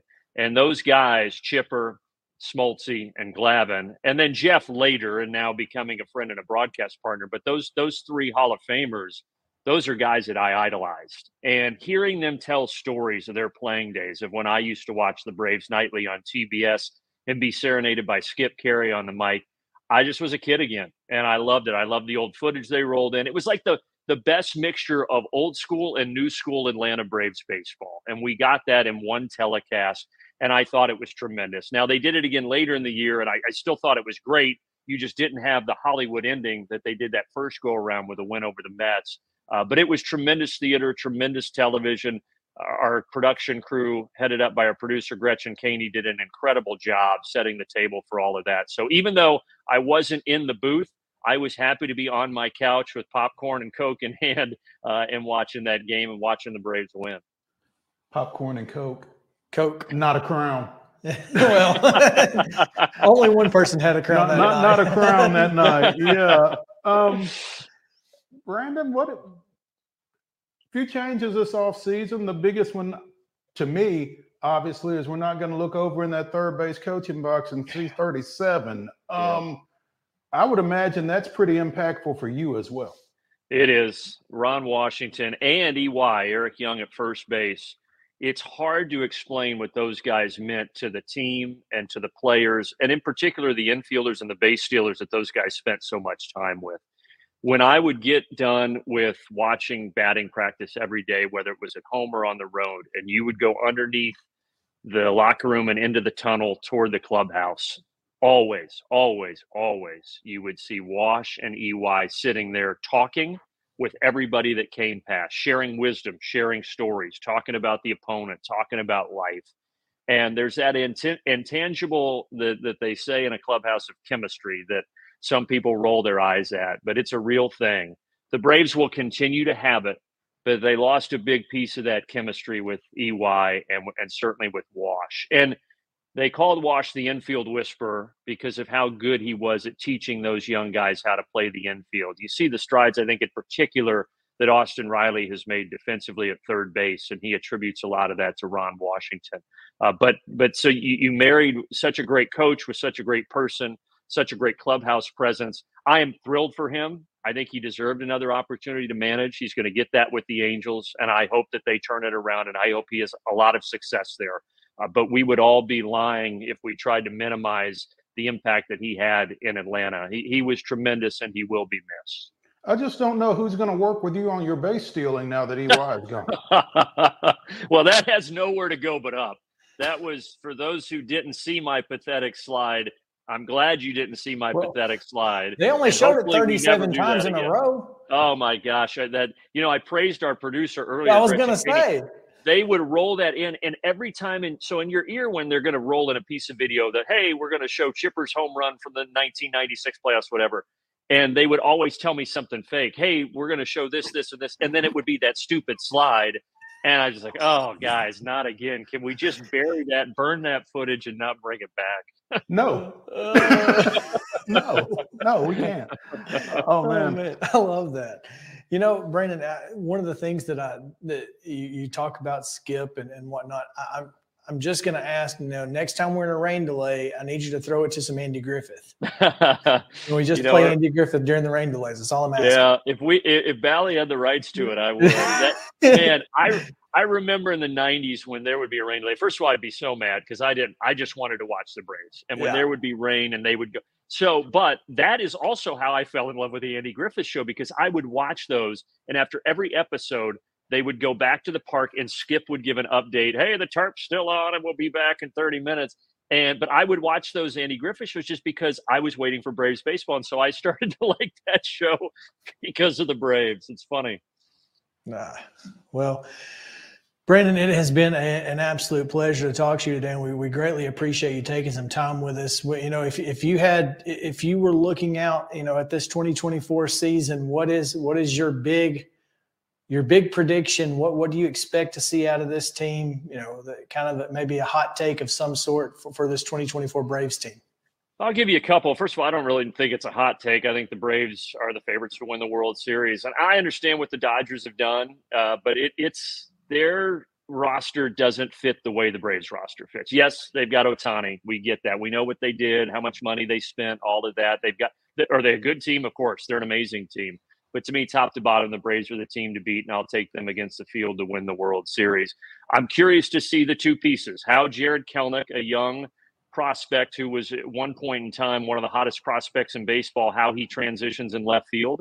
He got injured last year in Seattle, but he's still just 24 years of age. I think the Braves are banking on him making a lion's share of the starts out there in left. So he's the one question mark in the lineup but certainly he has a lot of potential. And then how does Chris Sale work into the starting rotation and can he stay healthy? If those two guys even have just average seasons, the Braves are just as good as they were last year. If they have above average seasons, the Braves, as scary as it sounds, could be even better than last year. And then the final prediction I would make is I think the Braves have the Cy Young winner this year. I don't know whether that's Strider or whether that's Max Fried, Uh, but if Fried stays healthy and Strider continues to stay healthy, that's as good of a, a one-two punch as you're going to find in the game of baseball. And I think one of those guys wins the Cy Young in 2024.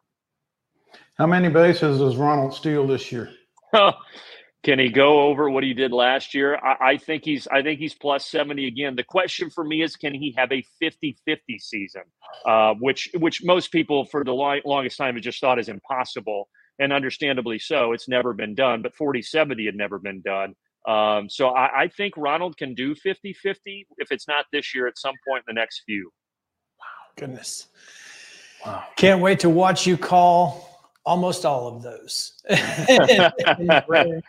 we appreciate it. We'll, we'll, let you get to your errands. We know you got a uh, an unfortunate appointment coming up after this. Yeah, never fun to go see the dentist, but you know it is what it is. You got to do it. You got. You I got to do, do these it. things in the off season because once the end of March hits, I don't have time for them. But it's that's for a good reason. So, uh, mm. but guys, I appreciate you having me. Thanks very much, and hopefully we can do it again in the future. Sounds good to us. We'll talk to you soon. Thanks. All right. Thank you. This is Chris Yao with Main Street Sports Today. Every show, Mo Patton and I welcome friends from all across the sports landscape, from high school coaches and reporters to national, college, and pro sports personalities. You never know who might stop by for a chat. She's on Thinking Out Loud, presented by Regions, and Out of Pocket with Alyssa Lang. It is, in fact, Alyssa, Alyssa Lang. I'm a little nervous. I'm going to lower the bar for guests now. Oh, no. Like apologies in advance. It sounds like SEC Commissioner Greg Sankey got that radio voice. I going. do. It's a good sound. Yeah, for radio too. As do we. and then here's the other thing. You guys, you're spot on with the name. Everybody wants to be on Main Street. Everybody wants to be on Main Street. So and we reach every main street in Middle Tennessee. Coach. Yeah, that's it. So Perfect. when you are on Main Street and you are moving you gotta love it. Like you're moving. I was impressed. I'm glad someone.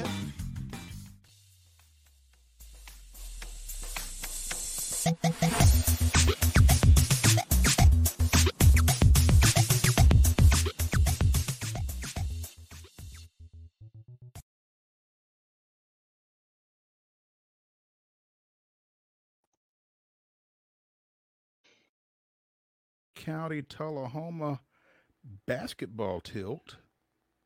And I will be getting ready for some basketball tilts on a smaller scale. So and in a different capacity it sounds like. A yeah in a in a different capacity entirely. Yeah um hope nobody yells at me. Fortunately i'm in a good mood so even if they do they might get to stay. What's the total number of technical fouls you have administered do you think you know i'm not over under 13 not, and a half not oh it's under okay it's under um and i think i gave I think I've given all of them that I've given on one day. Actually, I think maybe three. Yeah, um, that's what happens when you do 17, 18 year olds. Just let them play. Well, you know, so here's the deal intentional fouls are one thing, two handed shoving somebody in the back is another. You know, so don't do that. And you, hey, I'm, I'm not going to turn this into a ref corner, I promise, but I just got to get it off my chest before I broadcast tonight. There's a certain referee who hails from uh, the Maury County region, a younger uh, referee, made my least favorite call in the history of sports the other night, the dreaded double foul. The, the, oh, yeah, yeah. And how can you have a foul on both players? It's either got to be one or the other, in my opinion. But he, he blew the quick whistle. Uh, Toby, he's a great ref, but uh, at that point, I kind of wadded up my notes and kind of yeah. shook my hand at the cloud a little bit there. yeah, I hate the double foul myself, but there are those officials that swear by it. Basically, it gets everybody back in line. Supposedly, no. Figure but out the letter of the law is probably correct. I just don't like to see it. Yeah, figure out who fouled, call it on them, and let's go. Yeah. Um, a number of topics that need our attention, and we're going to start in Birmingham, where earlier, in fact, during our show, it was announced that the Southeastern Conference distributed nearly three quarters of a billion dollars to the SEC's 14 institutions for the 2022 23 fiscal year. 51.3 million per school, which Woo. is comprised of revenue generated from television agreements, postseason bowl games, the college football playoff, the SEC football championship game, the SEC men's basketball tournament, and NCAA championships. 51.3 million each. You know, we piled on Vanderbilt quite a bit yesterday. And so I'm not going to pile on them really too much more, but uh, they are really thankful uh, for the SEC today. That's all I'm going to say about that. They may have took some lumps on the hardwood. They may have took some lumps on, during football season, but on days like today, it kind of makes it a little bit worth it at that point. Yeah, yeah. Um, they're not the only one, obviously, but they're they're the low hanging fruit. They, yeah, yeah. Unfortunately, that fifty one point three million is up about a million and a half from twenty one twenty two.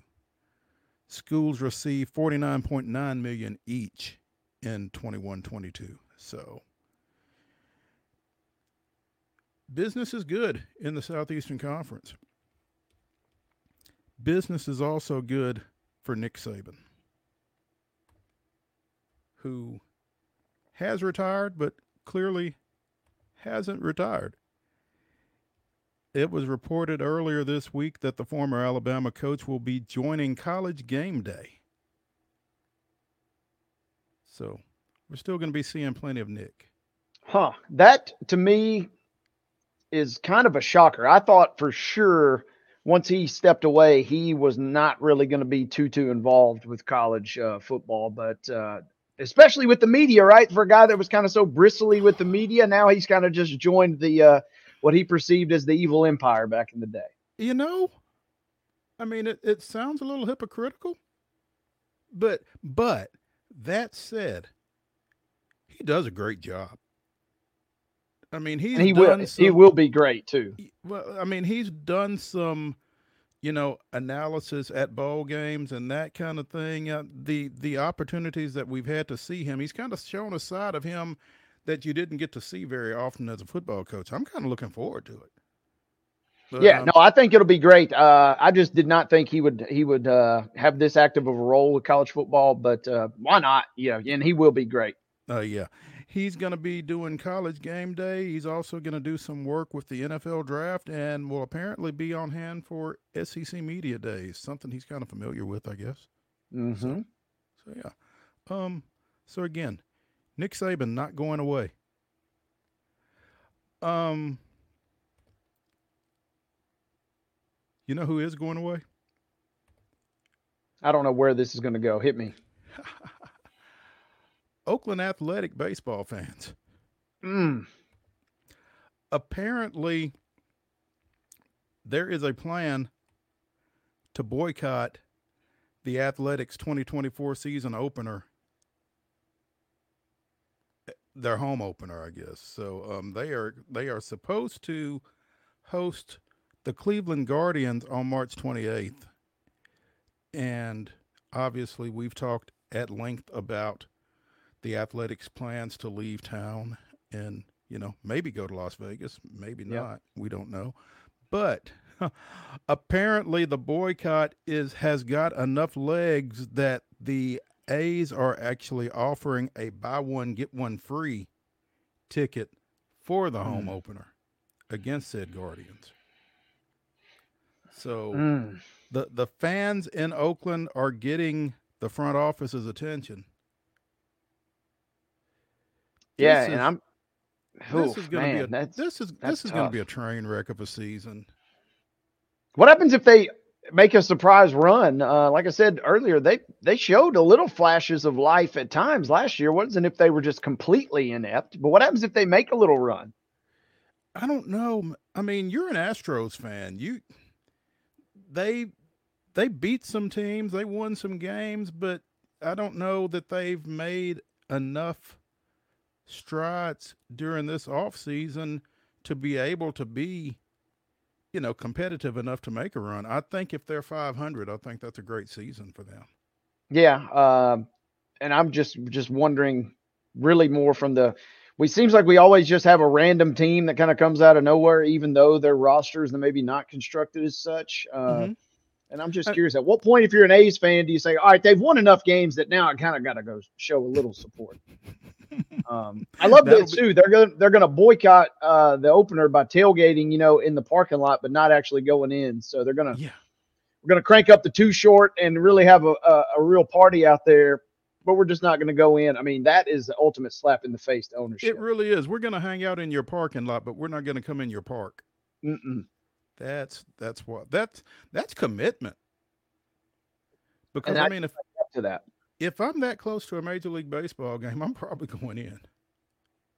So I've never Um, tailgated for a baseball game, by the way. Uh, at least at the major league level, may have tail tailgated for a college game, uh, officially or unofficially. I didn't know tailgates really existed for baseball games, but I didn't either really until I went to Milwaukee. I, I could see them throwing down. Yeah, you know, beer and brats. Mm-hmm. It's kind of right there. So yeah. Um speaking of baseball, and I hate that we didn't bring this up with Heather Williams when we had her on a couple of days ago. Um Kansas City Royals shortstop Bobby Witt Jr. signed a contract extension earlier this week, 11 years, 288.7 mil. I mean, it's not quite SEC money, but it's I was just getting ready to say almost SEC levels. Yeah. Um, the 23 year old Witt, son of former Texas Rangers pitcher Bobby Witt, among others, um, the largest contract in Royals history. The previous was catcher Salvador Perez's four year, $82 million. So Witt's contract cleared that by 200 million and then some. Um, I'm thrilled that this ensures that Bobby will compete in a Royals uniform for many years to come. Bobby makes us better, and I'm grateful for his commitment to our fans, our city, and our team, said Royals chairman John Sherman. Goodness gracious. That's a lot of barbecue you could do some damage with with uh, being in KC there. Goodness gracious. Includes a $7.7 million signing bonus. So he got 7.7 handed to him earlier this week. Don't spend it all in one place. And opt outs after years seven, eight, nine, and 10. The club has a three year option that could push the total value to 14 years and 377.7 million.